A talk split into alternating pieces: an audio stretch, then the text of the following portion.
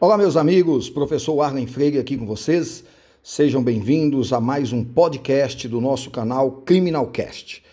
Esse podcast traz para vocês dicas, eh, comentários, notícias, debates sobre os assuntos mais pertinentes no mundo do direito penal e do processo penal no ordenamento jurídico brasileiro.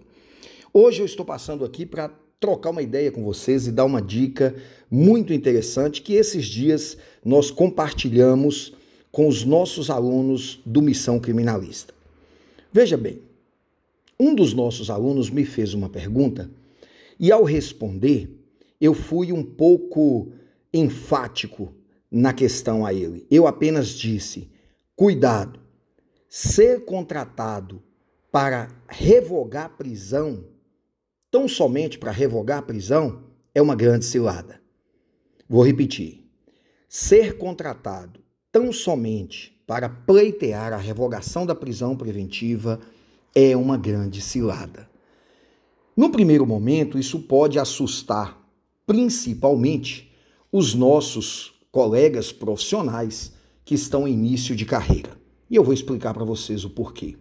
Normalmente, os nossos colegas advogados em início de carreira são os primeiros a serem procurados pelos familiares de alguém que eventualmente esteja preso, em decorrência de uma medida de uma prisão preventiva decretada nos autos de um processo ou até mesmo de uma prisão em flagrante que foi convertida em prisão preventiva. Existe um cenário muito real no dia a dia da advocacia criminal. Normalmente, a família, é lógico que nós temos exceções, mas a regra é que a família procura primeiro aquele advogado que primeiro vem em mente e que, segundo as informações que vivem em torno do meio social em que a família vive, aquele advogado que tem um menor custo, o advogado mais barato, o advogado que é amigo do amigo de não sei quem. E na intenção de economizar, a família procura esse advogado, o que faz com que, na grande maioria das vezes, esse assunto vai parar nas mãos de um dos nossos colegas que esteja iniciando a carreira. E aí, a dica é principalmente para você que está iniciando sua carreira na advocacia criminal. Imponha desde o primeiro momento, o seu preço, as suas condições e o seu ritmo. Evite fechar contratos onde você está sendo contratado apenas para revogar a prisão do seu propenso cliente. E por que isso? Hoje em dia, uma das coisas mais difíceis na advocacia criminal é você conseguir a revogação de uma prisão preventiva principalmente nos momentos que sucedem à sua decretação. Quero dizer, logo depois dela ter sido decretada.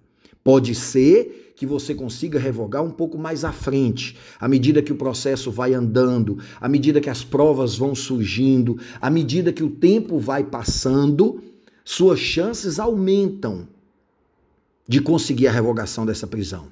Mas, normalmente, no início, assim que ela foi decretada, é muito difícil. Primeiro, você vai ter que fazer um pedido de revogação de preventiva direcionado ao juiz que decretou.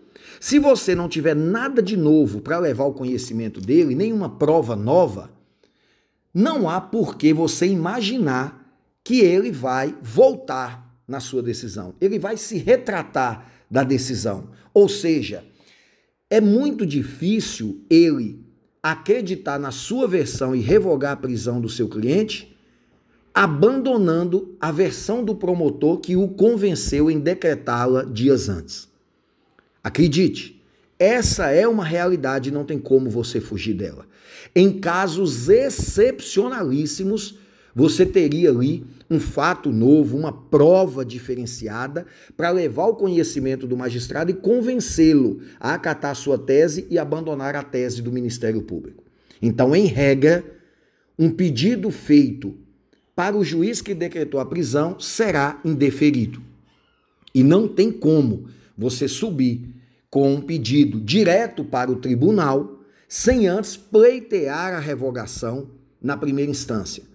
Você pode até fazer isso, mas você corre um grande risco de o tribunal não conhecer do seu habeas corpus por supressão de instância, já que você em nenhum momento pediu em primeira instância a revogação dessa prisão. Uma vez negado o pedido pelo juiz, você vai subir ao tribunal com um habeas corpus. Se você tiver elementos robustos da desnecessidade dessa prisão para pleitear sua revogação, ou elementos robustos da ilegalidade dessa prisão para pedir o seu relaxamento, você tem uma boa chance no tribunal. Infelizmente, a realidade do nosso tribunal em Minas talvez seja a mesma realidade do tribunal que você advoga. A gente vive uma espécie de jogo da sorte. A depender de qual Câmara caia o seu habeas corpus, as suas chances são maiores ou menores. Essa é uma realidade e todos vocês que me ouvem sabem disso. Então você sobe com o seu habeas corpus para o tribunal, provavelmente terá a liminar negada, porque tem sido muito difícil conseguir uma liminar no tribunal, e o mérito certamente será julgado em no mínimo 30 dias. O que significa dizer que você foi contratado para revogar uma prisão. É bem possível que nos 30 primeiros dias de serviço você não consiga mostrar o seu potencial para os clientes que te contrataram. Porque acredite, não importa o quão bom você seja na advocacia criminal. A chance de se revogar uma prisão preventiva hoje é muito pequena em qualquer tribunal. Em qualquer tribunal. O que significa dizer você corre um sério risco da família trocar você por outro advogado, acreditando que tem chance de encontrar um advogado melhor do que você já que você foi contratado para revogar a prisão e até agora não conseguiu. Em resumo, o que, que eu quero dizer para vocês? Principalmente os nossos colegas em início de carreira, evite ser contratado apenas para revogar a prisão. Porque se for para isso, a família vai medir o seu trabalho pelo seu resultado. E como o resultado é muito difícil de se conseguir, muito difícil de se alcançar, provavelmente ela vai trocar de advogado. Quando a família te procurar, imponha os seus limites e o seu preço. Você será contratado para a defesa de todo o inquérito, para a defesa de todo o processo, até a primeira instância ou até os recursos em segunda instância, até os recursos no Tribunal Superior do STJ ou na Suprema Corte. Defina logo esses parâmetros, sob pena de a família trocar de advogado. Se eles te contratarem para todo o processo, a chance de eles trocarem de advogado é muito menor, porque eles sabem que você ainda tem muito tempo para mostrar o seu serviço. Então, para fechar o nosso áudio de hoje e para que você leve essa dica para você, não se esqueça disso. Ser contratado tão somente para revogar uma prisão é uma cilada, principalmente para quem está em início de carreira. E acredite, você pode inicialmente pensar, mas eu vou perder esse contrato. Talvez seja melhor você perder esse contrato do que você acumular sucessivas derrotas em pedidos de revogação e rapidamente crescer no meio em que você vive. A ideia de que você não consegue soltar ninguém. Porque, em verdade, se nome se bons advogados conseguissem revogar todas as prisões que pleiteassem, não tinha ninguém preso nas grandes operações que nós temos no país. Essa é uma realidade, você tem que aprender a trabalhar com ela.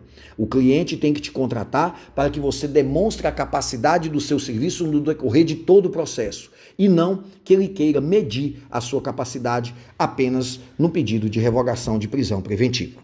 Beleza? Um grande abraço do professor Arlen e a gente se vê em breve.